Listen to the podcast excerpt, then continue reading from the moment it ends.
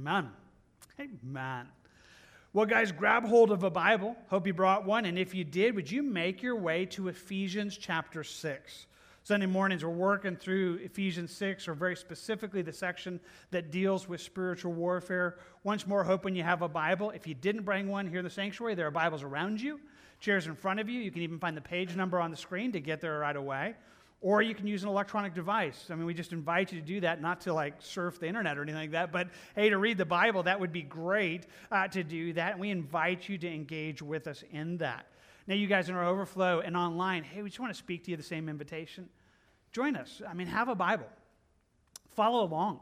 Just, lo- just longing that God would take His word and communicate to you the things that He's wanting to say to you this morning, and to do so by the power of His word. And we just believe that both following along and seeing that would be very helpful.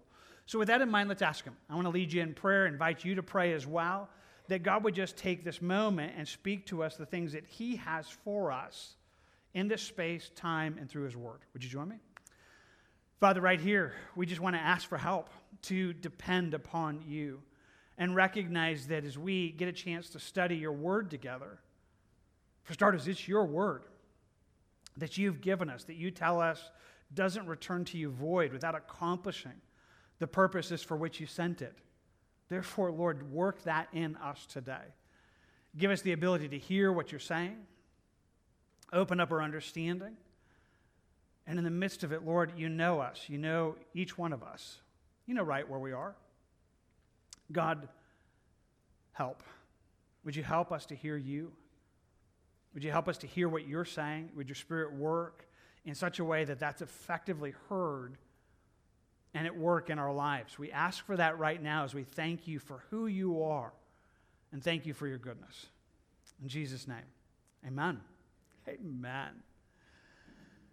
Helmets save lives. Hey, that's simply an axiom that is true. It's true in sports. I mean, you could think about it and through all the different things, and you kind of like imagine a football helmet, if you will. It's true in construction. That's my little picture on the screen. Hey, it's true in warfare. I mean, it just simply is true. And I found myself thinking, in one sense, I don't think that's really something that we doubt.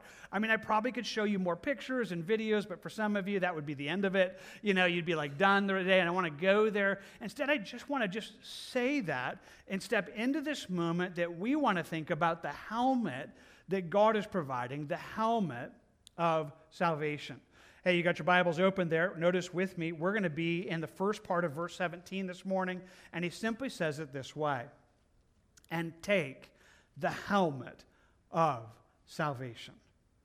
Pause there. That's again our thought, only covering that, that one piece. Is this morning we want to think about what this is, this part of what God has for us, this helmet of salvation. Well, before we dive into that, we need to quickly back up, set the context, set where we've been, remind you of things that we've talked about before this this week. And if you've missed any of these studies, we just invite you to go back and get them. I want to remind you that this finds itself in the context of God speaking to us about the whole armor of God, about everything that He would give us in this, in this life, this very specific place that's being described here. In the midst of this, He's calling us to be strong in Him to be strong in the Lord. Go back to the beginning of our section, begin there in verse 10, where that's exactly what he says.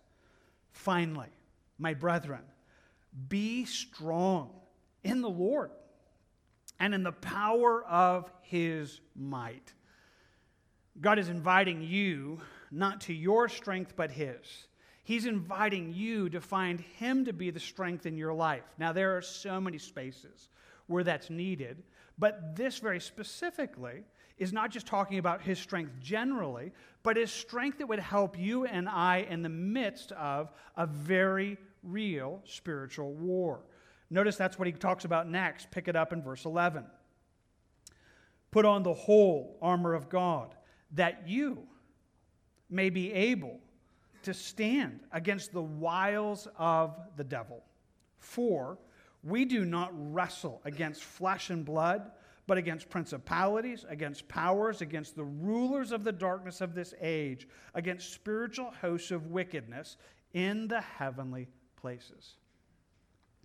There's a very real spiritual war. Our real adversary is not flesh and blood, it's not politicians, it's not any of those things.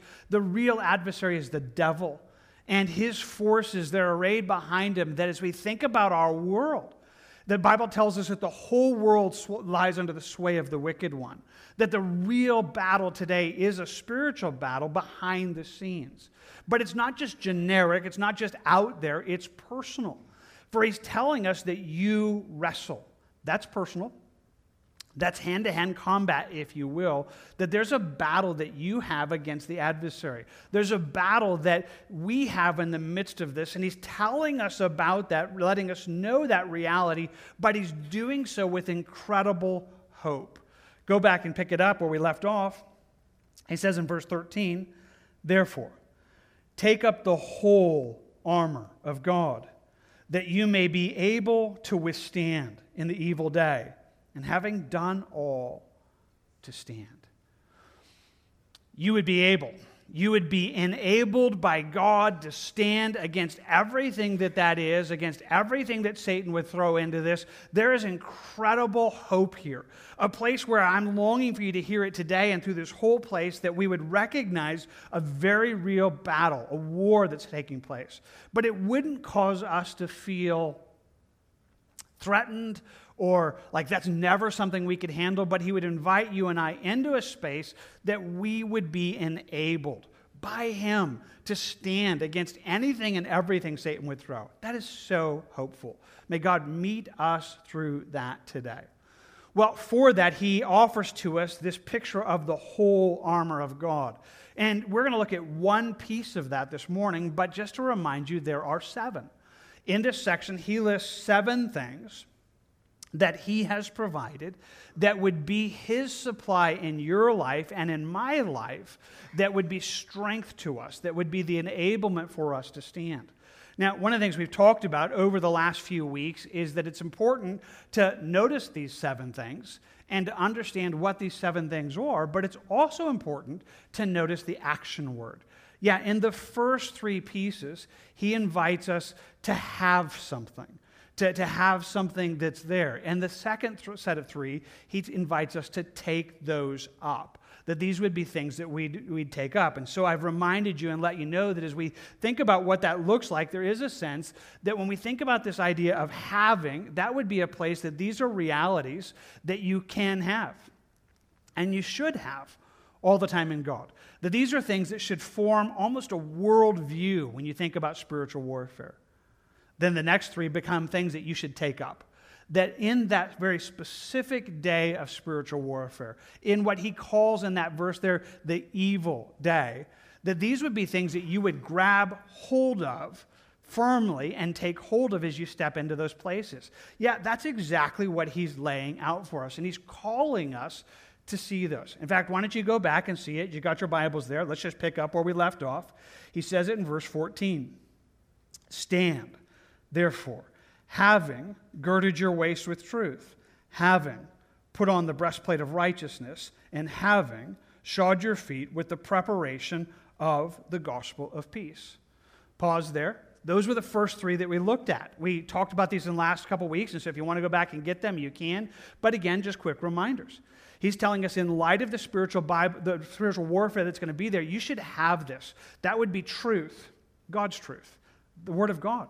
That would be truth in the midst of a world that is filled with lies. You should be one that believes that God has spoken to us and His word doesn't change. He means what He says, He says what He means. That should be something that should undergird your life.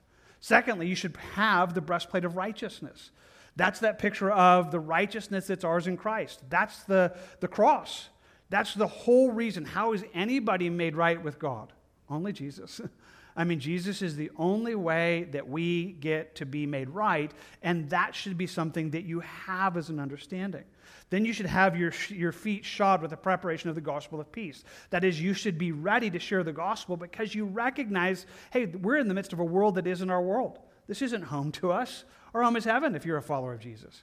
We're here as those who represent God into a broken world. And that should be something that girds your life. That we think about those first three things. Those are things that can be and should be a part of your, your day every day, but realities in the way that you see the world. But when it happens, when Satan seeks to do a work in your life, when he brings you into those evil days, again, three things that you should take up. We've covered one of them already. Pick it up in verse 16. Above all, taking the shield of faith, with which you will be able to quench all the fiery darts of the wicked one. Like, we should take this shield of faith, if that's going to be the day you're in, that you should trust God intentionally, purposely, believing in who He is. It's incredibly powerful. It blocks all of Satan's arrows. And then today, in verse 17, he says, Take the helmet of salvation. Okay. So that's where we've been. That's the background of everything we are. Now we get to press into this place where we need to understand what this is in the midst of that. What does he mean? take the helmet of salvation? Well, very clearly, I think it should be understood. It's probably not too hard to get there, but when he talks about the helmet of salvation, he's not talking about get saved. He's talking about the assurance of your salvation. Now, don't misunderstand me. Like if you're here this morning and you don't need you don't have Jesus, take up salvation. Like like we would speak that to you today like you need Jesus. But in context, he's talking to somebody who's already has the breastplate of righteousness who already believes in God's truth, is already recognizing this world is not their home and they're seeking to live in the midst of it. And he's telling that person, hey, in that evil day, you should take up this assurance of salvation, this place of this confidence of salvation.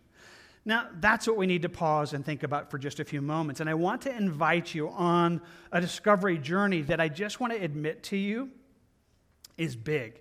Like we could spend a whole year talking about this and still not have accomplished it. it. It's deep theological waters, it's deep concepts in the midst of it, and we're going to kind of skate through it just a little bit, just highlighting a few things, and it's going to be enough that hopefully will give us some understanding. But I also just want to own the fact it might leave some of you confused. It's not what I'm trying to do. Please understand that. But if it does, I'm sorry. But I do want you to think it through with me. So, assurance of salvation is it possible to have an assurance of salvation? Is it possible to know eternal security? A place that we would recognize what that is? Well, let me try to answer that clearly. Yes and no. Yes and no? Well, yeah, that's kind of the idea. In fact, that's exactly how the Bible speaks. The Bible speaks both realities into our world, both of them firmly in, in, in, a very solid way. I think about it, there are places where Jesus firmly seems to, he points out the, the reality of this place of eternal security. One of them is John 10, when Jesus says it this way My sheep hear my voice, and I know them, and they follow me and I give them eternal life, and they shall never perish, neither shall anyone snatch them out of my hand. I mean, let's just, uh, that's good news. That's like, that's a, like, I got them, and nothing, and nothing could take it away. They can't die, they'll never perish. I mean, those are powerful words. But then we read verses like in Hebrews where it says, For we have become partakers of Christ. That's good, that's good. If if we hold to the, to the beginning of our confidence steadfast until the end. What do you mean, if? Like, what do you mean we're partakers of Christ? If? If we stay steadfast until the end? I mean, Jesus would say the same thing that he who endures to the end will be saved. In fact, there are such strong words given in the scripture, such strong words even in the book of Hebrews that would speak about those who would fall away and the terrible consequences. And we find ourselves just face to face with the reality that he speaks both ways. Now, here's the simple deal there's a lot of reasons for that, and some of it goes into just the reality of salvation. And this kind of touches on deep realities, things that would deal with like the sovereignty of God and the responsibility of man, and how the Bible literally actually speaks to both. And, and, I just want to tell you, for the good Bible students, you find yourself saying, I have to believe both. I have to believe both that God is sovereign and that we're responsible, though they might seem contradictory in heaven, they're not. I mean, and, and I, can, I can just embrace both. I can embrace both because they're biblical. So it is here where God offers us this place of eternal security, but at the same moment has very strong and serious words about falling away. Let's come at it a different direction. So, not only do we understand that in one sense the Bible speaks both realities, in one way to approach this is to understand in some ways he's speaking to different people. And we almost have to ask the question Like, why are you asking? Like, why do you want to know? I mean, what is it you're seeking in this idea of eternal security? If you're looking for hell insurance, the kind of thing that you could have your salvation kind of paid for, and then you could live any way you want to live. But, you know, once saved, always saved. You're, you're good no matter how you live your life. I just want to tell you that's not the kind of thing that God offers. God would speak to those who would seek to, you know, be followers of Him, but still, let's say, embrace sin in their life. And He warns them that that's never going to work for them. It gives it to us this way in 1 Corinthians 6. Do you not know? that the unrighteous will not inherit the kingdom of God? I mean, like they're not going to go. Don't be deceived, he says. Neither fornicators, nor idolaters, nor adulterers, nor homosexuals, nor sodomites. He looks at people and says, if this is the way you're going to live, then, then you're not, that's not going to take you into heaven. Now, that's really just relevant in our culture. We know that homosexuality is a big part in our culture, and this really, really clear that that can't be the place of getting into this. Add to that, though, if you only stop there, you miss the whole place because it also includes adultery and fornication. He says, if that's how you're living your life, he says, that's not going to work. Nor thieves nor covetous, nor drunkards, nor revilers, nor extortioners will inherit the kingdom of God. God doesn't give anybody who's going to try to live in that space where they'll be like, hey, you know, I, I, prayed a prayer, but, you know, yeah, I'm living in disobedience. Yeah, I'm living with my girlfriend and, you know, sleeping with my boyfriend, or I'm doing these kinds of things, but I'm going to make it, right? It's like, no, if you're living that lifestyle, he gives incredible and serious warnings. And I just want to tell you, there's never a space that God would give comfort to somebody who's living in disobedience. Over and over, his word would speak to somebody there and urge them to repentance and call them back to him. On the other hand, for the one that is not seeking to walk away from God and is trying to hold on to Him as best they can, has no intention of going anywhere. And, you know, and in the midst of this, He speaks such incredible words of comfort. Places like in Romans 8, where He'll say, Well, who could separate us from the love of Christ? Like, what could get between us and our Jesus? Nothing. Nothing could separate us. Not height, nor depth, nor any other created thing should be able to separate us from the love of God, which is in Christ Jesus. It can't happen. I mean, that's an incredible comfort. But in that, he's speaking to those who, again, are in that space, that space of being his and walking with him. Okay, maybe that gets closer to it, although, again, we're touching so many deep realities. Let's say it a different way. In one sense, we could think about it from an eternal standpoint, that we think about what this looks like, and eternally, we know that faithless followers so often fall away. Like those who are faking it and not really saved will often prove that by not staying with Jesus. It gives it to us this way as we think about it. Just this idea of understanding that true Christians hold fast to the end. It would say in 1 John, they went out from us, but they were not of us. For if they had been of us, they would have continued with us. But they went out, that they might be made manifest that none of them were with us. So he says, Here were those people. They, they, we thought they were believers, we thought they were among us, and then they left. They, they pulled out, they, they, they quit. They quit on God, they quit on church, they quit on Jesus. Did that mean they lost their salvation? No, John tells us actually it means they were never saved. Now, we thought they were. I mean, sometimes it looks that way. I mean, Judas Iscariot has to be one of the best examples of anybody who looked like a follower of Jesus. Nobody ever thought he wasn't a follower of Jesus. But he wasn't. Jesus tells us he was a son of perdition, that he's a son of hell, that that's what he is. He, and in one sense, that reality eventually proved its way out. So if somebody isn't faithful to the end, it's not that they lose, it's proof that they never had. Now, that's helpful. I mean, from an eternal standpoint, honestly, that's, that's helpful to me at least. But still, in the midst of it, it finds itself how do you live that out? I mean, how do you face what this looks like? Well, let's say it another way. Assurance of salvation is what we're talking about, but assurance and salvation are not necessarily the same thing. Being assured and being saved are not always the same thing. Think about it this way there are some people who feel assured that they're saved and they're not. I mean, like they think they're going to be making it to heaven. They feel very confident in that, but the Bible's really clear they won't. Jesus gives them the most fearful verses there in Matthew 7 where he says, Many will say to me in that day, Lord, Lord, And then he says, And then I will declare to them, I never knew you. Depart from me, you who practice lawlessness. He says there's going to be these people who come up to him in the end day, and they really are thinking they're going to go to heaven. That they think so maybe because they know the right answer, or maybe because some good things that they've done. And Jesus is going to say, But we didn't have a relationship ever. I mean, I don't know you. You don't know. You, this thing that is Christianity, you don't have it. You, you never, I don't know you. And, and he's going to tell him to depart from me. And that assurance is going to be proven utterly wrong. And that's really, really scary. It is, in fact, one of the most scary realities to me in the entire Bible, but the Bible's clear that can happen. On the other side of the scenes, there are some Christians who feel unassured of their salvation, but they're fine. I, I, mean, they're fine.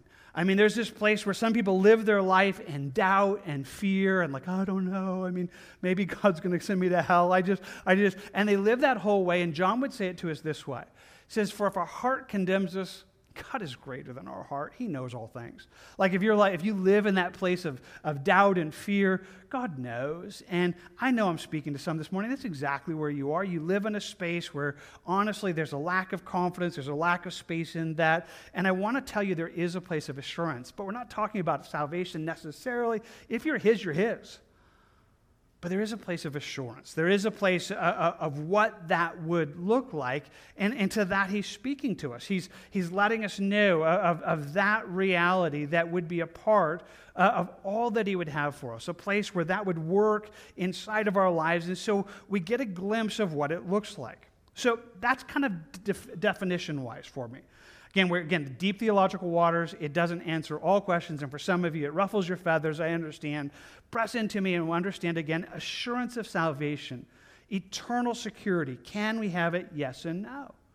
There is a place where he invites us to it, but never into a place of disobedience that he speaks comfort to those who are holding fast to him, but to those who are not, he speaks incredible warning. And lots and lots of reasons for that, lots and lots of realities, but he's inviting us to understand what this is this place of what assurance of salvation is.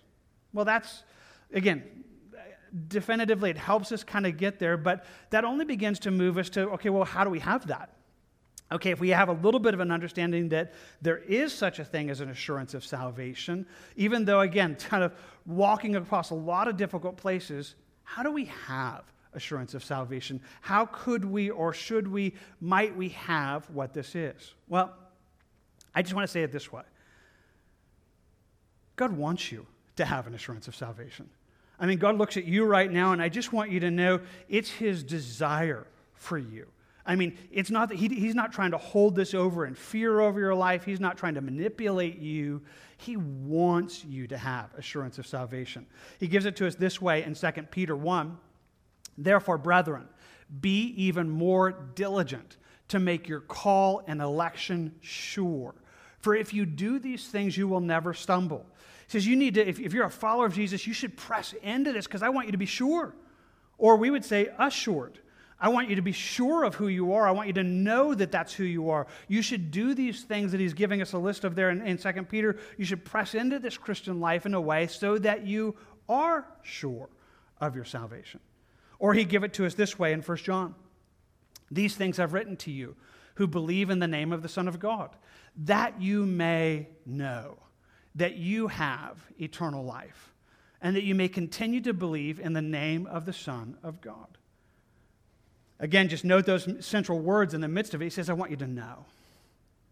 I want you to know that you have eternal life.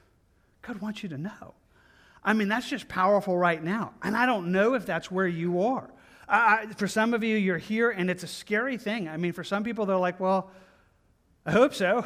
like, you know, I hope I'm going to make it into heaven. I, you know, I mean, I hope when I die that I'm on the right side of things. I just want to tell you there's a bunch of people that live that way, and I have no idea how you do it. I mean, if that's where I was, if I was just like, well, you know, I hope, you know, th- it's a little bit too late to find out when I'm there that I, I, failed the grade. It's like, you know, I mean, I need to know now. I mean, if, if this is eternity we're talking about, like, I don't want to wait until I die to find out if, if I was, you know, if I was on, I mean, I, I want to know. And God wants you to know. God is inviting you, He's inviting you into a space that you can have an assurance of your salvation, that you can have this confidence in eternal life, that you could know that. How do we have that? Well, let's come back to kind of a definition statement. I'm just going to own it right off the bat. It's not mine. Uh, it's not original with me. Uh, I think this exact phrasing was first used by Chuck Smith, although I found some similar phrasing even before that. But I would say it to you this way that maybe my understanding of eternal security is once saved, always saved, as long as you abide. Once saved, always saved, as long as you abide. I mean, and all of that becomes a part of the, how this whole thing works. That the whole thing becomes this place of understanding what that looks like. And again, it kind of defines everything we just talked about that it's those who are abiding in Jesus that have this confidence. Or let's say it another way that's the only way you have confidence. Assurance of salvation, biblically, is only found in abiding.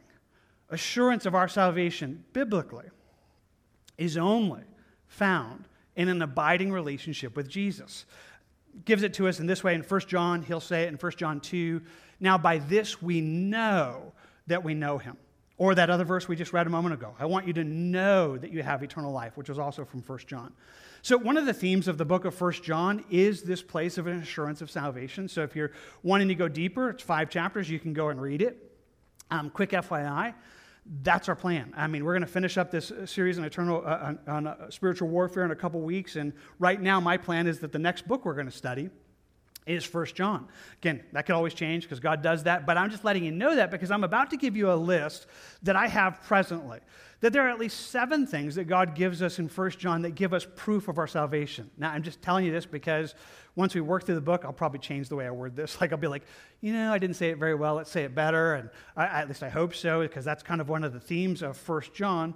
Nevertheless, I want to kind of give it to you in a very rough way. That, again, through the book of First John, he gives us things that tell us these are things that help us know we're saved. What kind of things? Well, that we have a relationship with Him, that we love God, that we're in fellowship with Him, that we know our sin. Like we, we own the fact that we're sinners in need of a Savior and, and our need of forgiveness in Christ. At the same moment, we're seeing some victory over sin. We're seeing that process of sanctification work out in our life. And, you know, again, we're leaving some sin in the, in the, behind us. At the same moment, we're holding fast to Christ. Like right now, Christ is our hope. We have the dynamic of the work of the Spirit in our life. We hold uh, to the truth of God's word and we love people. Specifically, we love believers.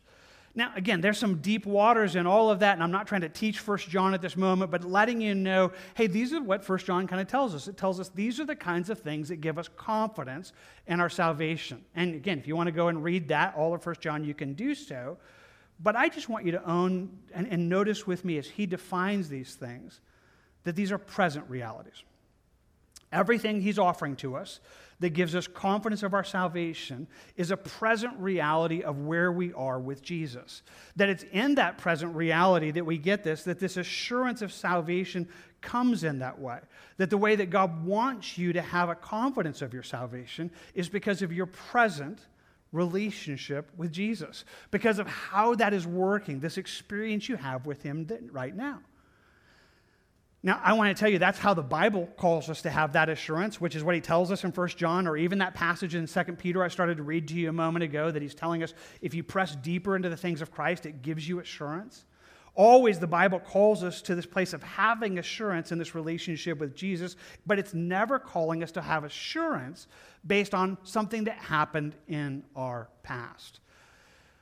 And yet, that's often where people go. I mean, I just want to tell you that's often where people go. That sometimes when people think about assurance of salvation, they think about that moment where they gave their life to Jesus. And so you'll ask somebody, so do you think you're going to heaven? And they'll tell you, yeah, I went to this Billy Graham concert, crusade, and, and he was sharing, and I, I prayed this prayer, or I walked up and talked to the pastor afterwards, and, and that's where I gave my life to Jesus. Please don't misunderstand me. That's significant.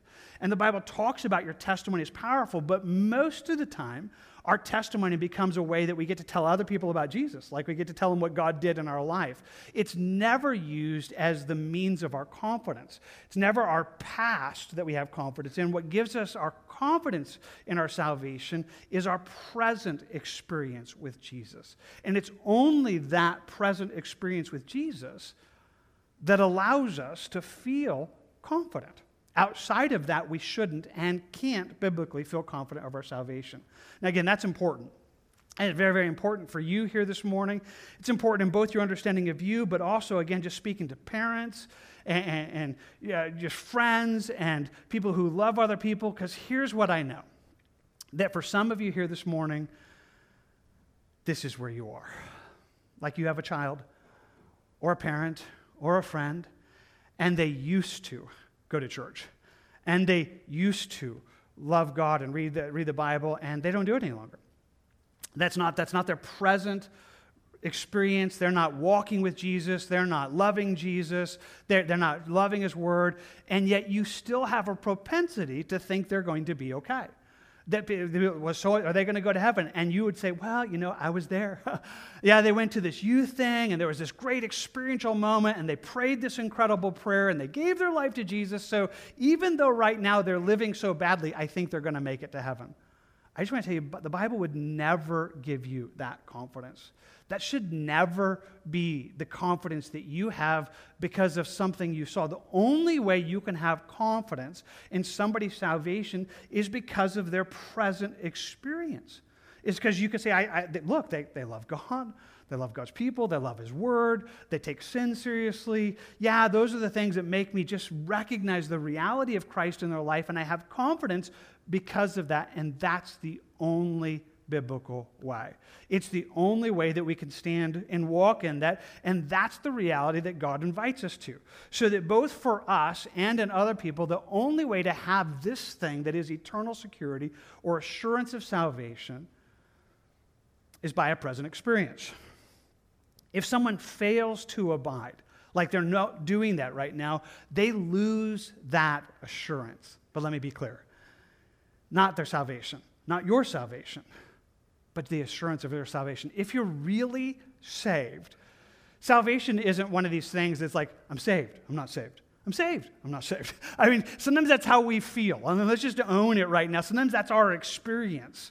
But here's the thing if you're Jesus's, if, if you're his, he knows you by name. He says, Nobody could take you out of my hand. You're never going to die. That doesn't change with your experience. So if, if, you, if you're not walking, you lose the confidence of your salvation. But if you're really his, you're going to make it. In fact, you could even die in one of those low moments where, you know, okay, you're not walking, you're not going to church, you're not reading your Bible, you're not, you're not loving God's people, and you die. That's not like, okay, I died in that state. I guess I'm done. I mean, that's kind of how some people live their lives. Like, okay, if I have a bad day and I die, oh my, like, I'm done. No, that's not it at all. If you're saved, you're saved. If you're saved, you're His. But here's the thing you have no confidence, and neither can we. And neither can we. Nobody can look at somebody else who's doing poorly and, and, and, feel confident about where they are. I think about it this way Paul would say it in 2 Timothy really well. He says, Nevertheless, the solid foundation of God stands, having this seal The Lord knows those who are his. And let everyone who names the name of Christ depart from iniquity. It says there's two things that really just this solid seal. First of all, God is not confused. He knows. I mean, he's not looking up there in heaven going, I'm having a really hard time. I mean, are you really saved? I mean, that's not the way it works. I mean, it's like, it's like I know. I, I know every person in here right now. God is not confused. He has no doubt about it. He knows everybody who's saved. He sees what we can't see. In fact, the Bible's clear. We can't do that. Jesus gives the parable of the tares and the wheat, and you know, kind of this picture of, of, true believers and false believers. He's like, you know, don't go there and try to separate it; you'll mess it up. Like you would never be able to, like, I think they're a believer. I think it, it's not. Only God really knows who's His. But if you know Jesus, seek to live this real relationship with Jesus that brings you into victory over sin, that you would depart from iniquity, because that's the only way you're going to know, and it's the only way we're going to know. Like the only way that we have hope is that if you really know Jesus, like live this thing out in such a way that we're not scratching our head wondering, like, are they? I don't know. I mean, it's like, I hope they are. I, I mean, you kind of, but no, live in such a way that there's just not doubt for you or doubt for others. I mean, that's just a powerful way to say that. That in one sense, he's telling us that's where there is confidence. The only place where there's confidence is seeing somebody just attentively and seriously live out their, their Christian life. That's where we find that. That's where all of this is. And so that's what he's inviting us to. That's what he's inviting us to. Okay, you guys doing okay? I mean, just in one sense, I reckon it's like deep waters, and some of you are like, man, I have got my brain still, like, you know, you know. Deep, I, I just, I know it's a, it's a difficult concept. And again, if you have questions, you can ask and argue if you want to. But again, I'm just wanting to help you understand what he's telling us that he's giving all of this. But here's the thing in doing all of this, he's calling us to a confidence that could be our helmet of salvation. Okay, track with me for a moment. If you're actually paying attention, in one sense, everything we've said so far is like our introduction. We actually haven't even got to the text yet.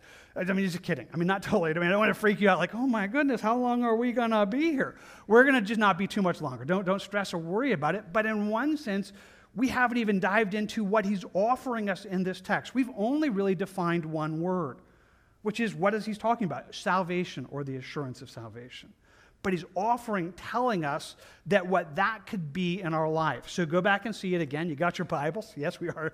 We are going to try to tackle it now, there in verse 17. And he says, and take the helmet of salvation or the helmet of the assurance of your salvation. That he's letting us know that this now becomes not only vital, not only important that you're saved and know you're saved, it becomes a very real part of spiritual warfare. It becomes a very real help in dealing with our adversary who, who is going to fight against us. He's letting us know that there's a safety, there's a protection that the helmet can provide into your life and mine. Okay, try to imagine it this way. In a spiritual battle, in a personal spiritual battle, when you're under attack, this becomes specifically helpful. Now, we talked about this last week, and so I'm not going to dive back into it except just to quickly refer to it. If you missed last week's study and this is not something you clearly understand, you might want to go back and get that or watch it online. We talked about that we have an adversary, a devil, who is always our adversary. But then there are, da- there are days. There's a war, and then there's battles. And those battles are places where it becomes personal. What he described earlier in the text as an evil day. Days where Satan is seeking to bring in harm, where he's seeking to bring in confusion, where he is pursuing something, and it's become a personal attack. It's become a place where Satan is seeking to bring harm into your life. And so he's saying, when you're in that day, when the, the fiery darts of the, of the enemy are flying into your life, one, you should trust God, like a very intentively, very purposely, very just like, okay, God, I believe you. God, I trust you. And secondly, this helmet of salvation that you should already have. I mean, there's no way to like create it at that moment, but you should already have this assurance of salvation that is kind of a part of your life. You need to take it and put it on. Or try to imagine it this way. For me, it works in, in just, you know, I have a fairly de- decent imagination, so some of you are going to be able to do it as well. I like imagine a battlefield. And, and, there's these two armies, and they're getting ready to engage. But there are moments of, of, lull where the battle's not taking place. And in those moments over here in, in, in this camp, there you are, there I am. And we know the battle's going to take place at some point, but it's not happening right now. But if we're handling that well, you know, we got our breastplate on, we got the righteousness of Christ, we got our belt on, we have truth, we have our shoes on. That is the preparation for the gospel of peace, and we're just kind of walking around camp. I mean, just, we're, we're, we're ready, but we're not in the battle, but we're ready for the battle. But when the trumpet blows, when the sound comes that the battle is now engaging, that we're about to do hand to hand combat with the enemy, in that moment, we need to grab hold of our shield and put on our helmet and grab our sword. Three things that in that moment should become very intentional things that we grab hold of if we're going to be victorious. We should trust God very purposely, very intentionally, and we should put on this helmet. We should grab hold of this assurance of salvation. We should grab hold of this thing that can rescue us from so much of what Satan would bring into that moment. I mean, that's the idea here. That's the idea of taking the helmet of salvation in this moment because it's going to become very helpful in overcoming the attacks that Satan would seek to bring into your life. I think about it in the book of Revelation. We talked about it a couple weeks ago, so I just quickly dive into it without going as deep as we did a couple weeks ago. In Revelation 12, he said, So the great dragon, that serpent of old, called the devil and Satan, accused them before our God day and night. in this prophetic picture where God is looking from the future back to the present where you and I are. He's going to tell us there's a day that Satan's not going to do this any longer, but right now he is. We have this enemy. We have the devil. And you know what he's doing? He is accusing God's people day and night. He is one that brings in condemnation, he is one that brings in accusation, and he does it all the time. It is one of his key strategies in our world to undermine Christians' lives. There's a day that's going to end, which, by the way, is what Revelation 12 says, and that's going to be really, really good news, but it hasn't happened today. But then he just gives it to us this way. And they overcame him. Like people who are facing Satan's accusations, which is where you and I are right now, they overcame him by the blood of the Lamb, by the word of their testimony, and they did not love their lives to the death. He says, here's how they did it. Here's how they defeated Satan's work in their days. First of all, they did so by the blood of the Lamb. And just very quickly, that's the righteousness of Christ. That's the breastplate of righteousness. It's like, I, it's the blood that washes away all my sin. Like, um, I, I, I got this. But notice the third one they don't love their lives, even to the death. That there is a place that they look upon it and they don't hold on to their lives. They're not really clinging to this life as if this was everything they have, because in one sense they, they, they, they, recognize it's not the end. They're not holding that in such a way that they love this life even to the death. Now, that's a powerful phrase, but understand this it's not just something that's uniquely here. In some ways, that's the definition of a Christian life. When Jesus was inviting us to be followers, he said it this way in Mark 8 For whoever desires to save his life will lose it but whoever loses his life for my sake and the gospel's sake will save it. He says, if you're going to live your life clinging to this life, like, you know, everything is about these days and, and death is the end and, and there's no hope for you, and you're just going to hold on to this physical life like it's everything, you're going to lose it. You're going to die. But if you give yourself to Jesus, if you die to yourself and say, God, I want to embrace the gospel, I want to embrace eternal life, he says you actually gain it. So he's inviting us into this space that sees things in an entirely different way. That what Jesus does is he brings us to this place that in that, that there is not this place of loving this life only, there's a, a place of, of seeing it entirely. Or let's say it in another way. If you have assurance of salvation, if this is a helmet that you can put on, if it's yours because you're abiding in Jesus, and you recognize that Satan's do, just seeking to do something in your life, and you put this on, this assurance of salvation reminds us that if that's you, you're invincible. I don't know how much you understand this, but you literally are invincible. I think about it this way Paul would say it in Philippians For me to live as Christ and to die as gain. For me, he says, if I live, think Christ still has a purpose for my life and he's going to use my life. And you know what? If I die, I get to be with Jesus. He says, for me, it's kind of a win win scenario. I mean, there is no lose here. Like, it's, you know, like if, if I live, I win. If I die, I win. I mean, either way, I win because of Jesus. And I just want to tell you, that's pretty incredible. I mean, to, to have a life where you recognize that if you have this assurance of salvation, it's like, well, God, you know, if you allow me to live, then there's still points to my life. My life is still making a difference. I'm still here on purpose. Okay, I win. But if everything goes bad and the very worst thing that happens to me that can happen to anybody happens and I die, I win. You know, it's like I, I you know, this assurance of salvation means it's not even a, a, deal in my life any longer. It becomes something that rescues us from Satan's strategy. It rescues us from being afraid to die. It rescues us from being this fear that, that this is all that there is. I think about it this way in Hebrews. It says in chapter 2 He himself, speaking of Jesus, through death, destroyed him who had the power of death, that is the devil. Like the devil's the one that had this power of, of death and all that it was because of sin, and releases those who through fear of death were all their lifetime subject to bondage. This is you whether you recognized it or not. That outside of Jesus, we are all of our life afraid to die. This fear of death guides so much of how people live their lives, so much of the way people live their lives in this world. But Jesus died for us so that if you know Jesus, death is no longer your enemy. You're not like, well, I'm just afraid to die. It's like, actually, I wouldn't mind. You know, it's like being with Jesus sounds pretty cool. You know, like no more pain, sorrow, and suffering is not like a bad deal. I mean, I don't know if that's where you are. Not that I'm looking forward to the process, like most of us aren't. But you know what? I'm not afraid to die. I'm not afraid to die at all. In fact, I'm kind of looking forward to it. Okay, not just kind of. I'm really looking forward to it because I know that death is now defeated.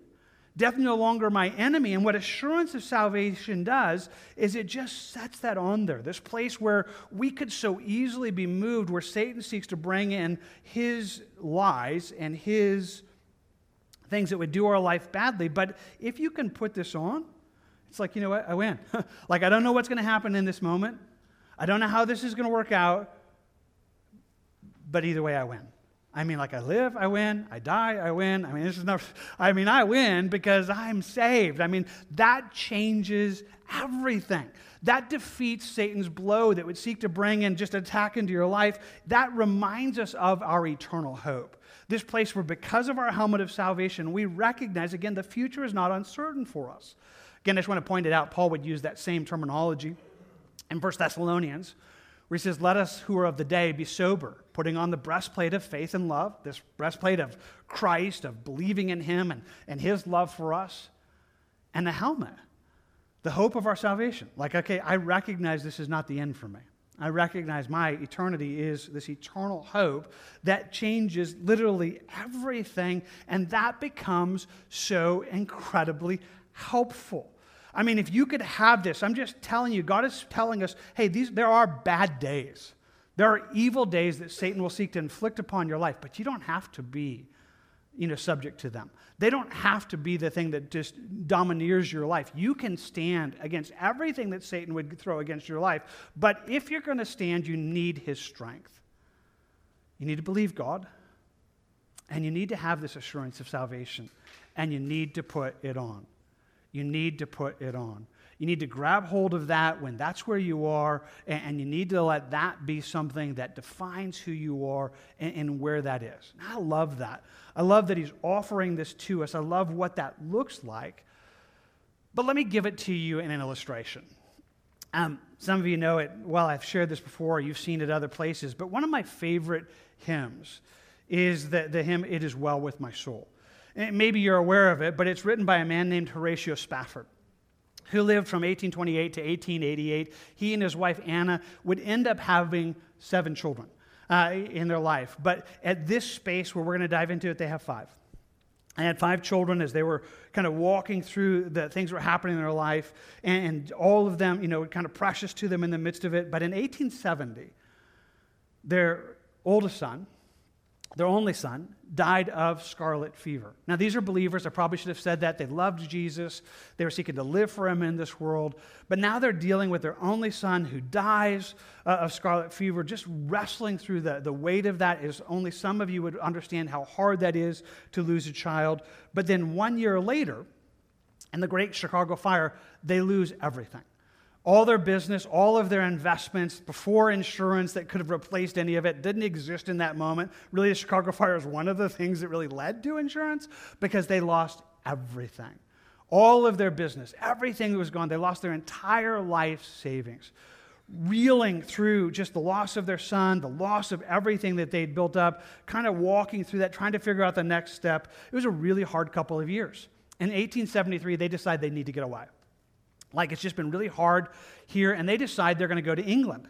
Uh, in England, D.L. Moody is holding some evangelistic crusades, and they, they, they know him. They've already been partnering with uh, his ministry, and they decide we're just going to go. We're going to go and help D.L. Moody. We're going to come alongside him as they're doing some evangelistic crusades uh, there throughout England. Uh, they get there, they're heading, uh, getting ready to go. They get to the port, I think they're in New York. And as they're there, you know, word reaches uh, Horatio Spafford that something's happening with the businesses that he's trying to restart, and he has to go back. But he, you know, they're already ready to go to England, so he tells his wife and his kids, "You get on the boat. You go ahead. I'll join you as quick as I can. I just I got to go back and deal with this." So they hop on the boat. They begin their journey. Horatio goes back. And if you know the story, there on November 2nd, 1873, the Ville du Havre, their, their ship collided with a Loch Earn, and 226 people died including all of Horatio's daughters at that point, four daughters that they have at that moment. So now he's, he's, just there. I mean, there's this horrible moment where, having already lost their son, losing all of their life savings, now loses all four daughters. His wife gets there and she cables back to him, saved alone. Like, I'm, I'm the only one that made it. Horatio immediately tries to, to make his way. He goes down, gets on the ship, begins his journey over to England. And as the story goes out, it tells us that the captain when they were getting to about the same space where the ship had gone down with his four daughters, you know, kind of called for Horatio and just told him, said, like, this is, this is the space. Like, we're traveling over the space where the ship went down and just thought you probably would want to know. And, and, and so the story goes on that, you know, Horatio was there for a while, just, you know, at the ship, at, you know, kind of obviously, you know, just kind of contemplating all that happened. He makes his way back to his cabin and he's sitting down trying to process all this through with the Lord and he writes a poem. He writes a poem that really is what he's feeling at this moment and how he's responding to it that will become the song that we sing, It's Well With My Soul. But at this moment, it's just him writing out this poem. He writes it and it simply says, you know, when peace like a river attendeth my way, when sorrows like sea billows roll, Whatever my lot, thou hast taught me to say, it is well, it is well with my soul. He says, as I'm going through this, and he's literally on the sea and just kind of feeling that all of these sorrows that are pressing around him, he says, though Satan should buffet, though trials should come, let this blessed assurance control. Hey, pause there and just kind of catch it. Assurance, that's what we're talking about this morning, right? The assurance of salvation. He says, let this blessed assurance, the assurance that I am His, this blessed assurance control that Christ has regarded my helpless estate and He has shed His blood for my soul. My sin, he goes on to say, Oh, the bliss of this glorious thought. My sin, not in part, but the whole, is nailed to the cross, and I bear it no more. Praise the Lord. Praise the Lord, O my soul. He gazes forward to the end of it, and he says, And Lord, Haste the day when my face shall be sight, and the clouds be rolled back as a scroll. The trump shall resound, and the Lord shall descend. Even so, it is well with my soul. Wow. That becomes the refrain, that becomes a part of the song that we sing and we will sing when we close in a few moments. This idea where he just says, It is well it, with my soul. It is well, it is well. Can I tell you in a very simple way, that's assurance of salvation. That's a place where you can say, you know what? you know, even on a hard day, even when things are really hard, here's what I know I win. I mean, if, if, if I stay here, I win. If I die, I win. I mean, my, my, my soul is fine. He died for me, and, and, and, and I'm confident of where I am. I'm confident of where I'm going. And, and it was the, the, just the thing that held him strong in that moment. And I'm wanting to tell you, it can be so for you.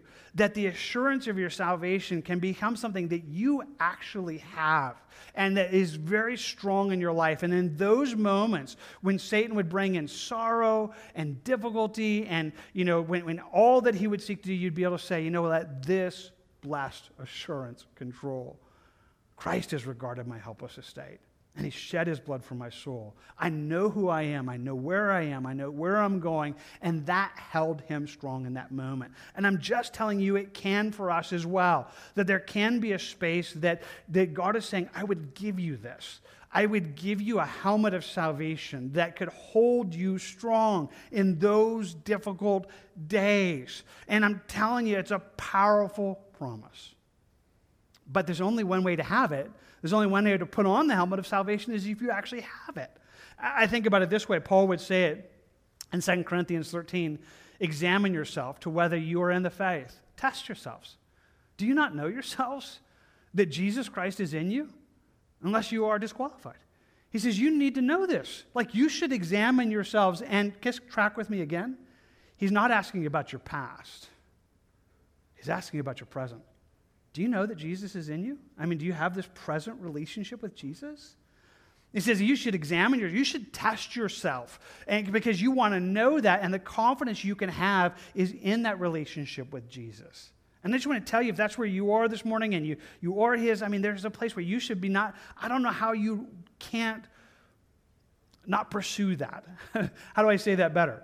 I mean, if you are sitting here this morning and you are kind of looking at eternity and you're like, well, you know, I, I think I'm going to be fine. I hope so. We'll find out when I die. That's too late. That's too late. I mean, how could you how could you do that? I don't know how you do that. You should know. And there's only one way to know. Press into Jesus. Know him more.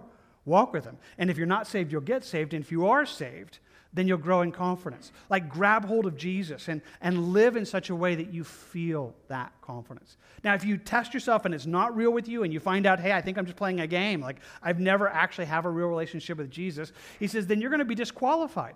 But to be disqualified qualifies you to get saved. If you recognize you're not his, the point of that is that you need to get his. You need to become his. And so, even now this morning, if that's you and you're like, I, I don't think that's me, I don't have a relationship with Jesus, then today I invite you to it. Today I invite you to surrender your life to him, to, to, to grab hold of salvation, to grab hold of Christ, so that it could be said of you that your sin, not in part but the whole, is nailed to the cross. That that would be the hope and power of your life. So that's what I'm holding out to you. Again, just a place where he's giving us this thought of being able to be confident and have that as we face difficult days. So let's end there. If you haven't already done so, you can close your Bibles, notebooks. And I just want to invite you into a space. And I don't know what that looks like. For again, for somebody here, you're not his.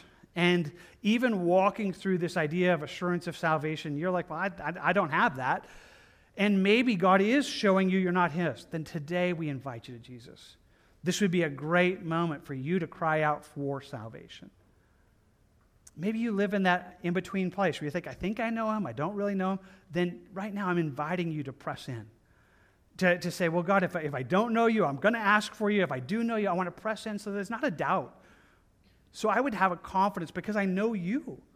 And I invite you into a deeper relationship with Jesus in a way that would give you confidence. But if you have it, I just want you to have it. I want you to have it where not only can you know the assurance of salvation, and there's a lot of other spaces that's really good, but I'm inviting you into a place that when you have those evil days, and you do, and you will, that this would be something you would be like, I'm grabbing that. I'm going to put on the helmet of my salvation. I'm going to say, okay, this is where I am. It's well with my soul. And I want to tell you, you would find you're able to stand. You're able to withstand Satan's lies because you're holding to what God has done in you. I just want to ask you to prove that out. So you take a moment, whatever that is, one of those spaces, whether it's giving your life to Jesus or pressing after him, or just becoming one that recognizes what this is and that you will grab it when you need it and put it on. Wherever that's find you, found you this morning, would you take a moment and talk to him? I'll do the same. And we'll come back and close together and worship in just a moment.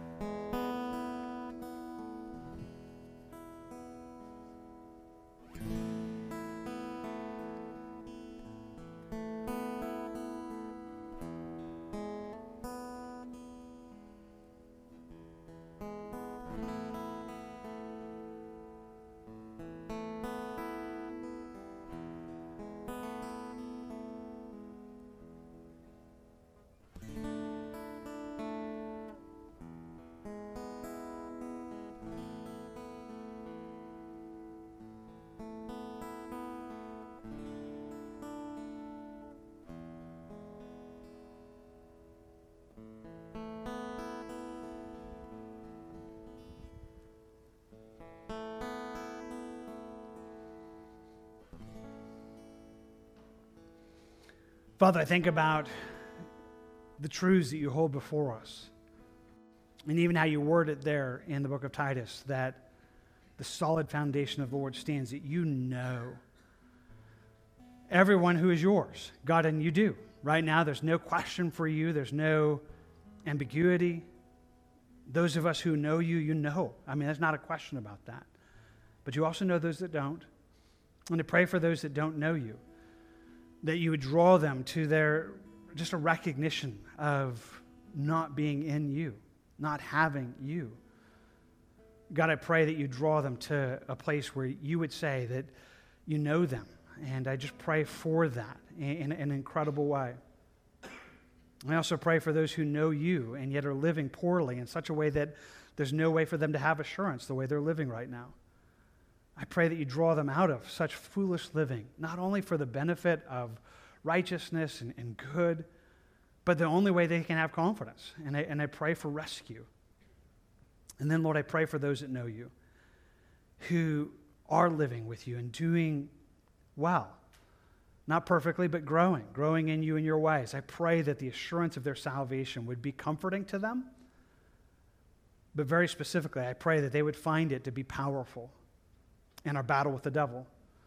That they would find it, there's a security, a safety, a protection that is ours in you that holds us against his lies. Would you help that to become not just something that we can read on the page, but something true in our lives? Pray for help in that right now and pray for it together in Jesus' name. Amen. Amen.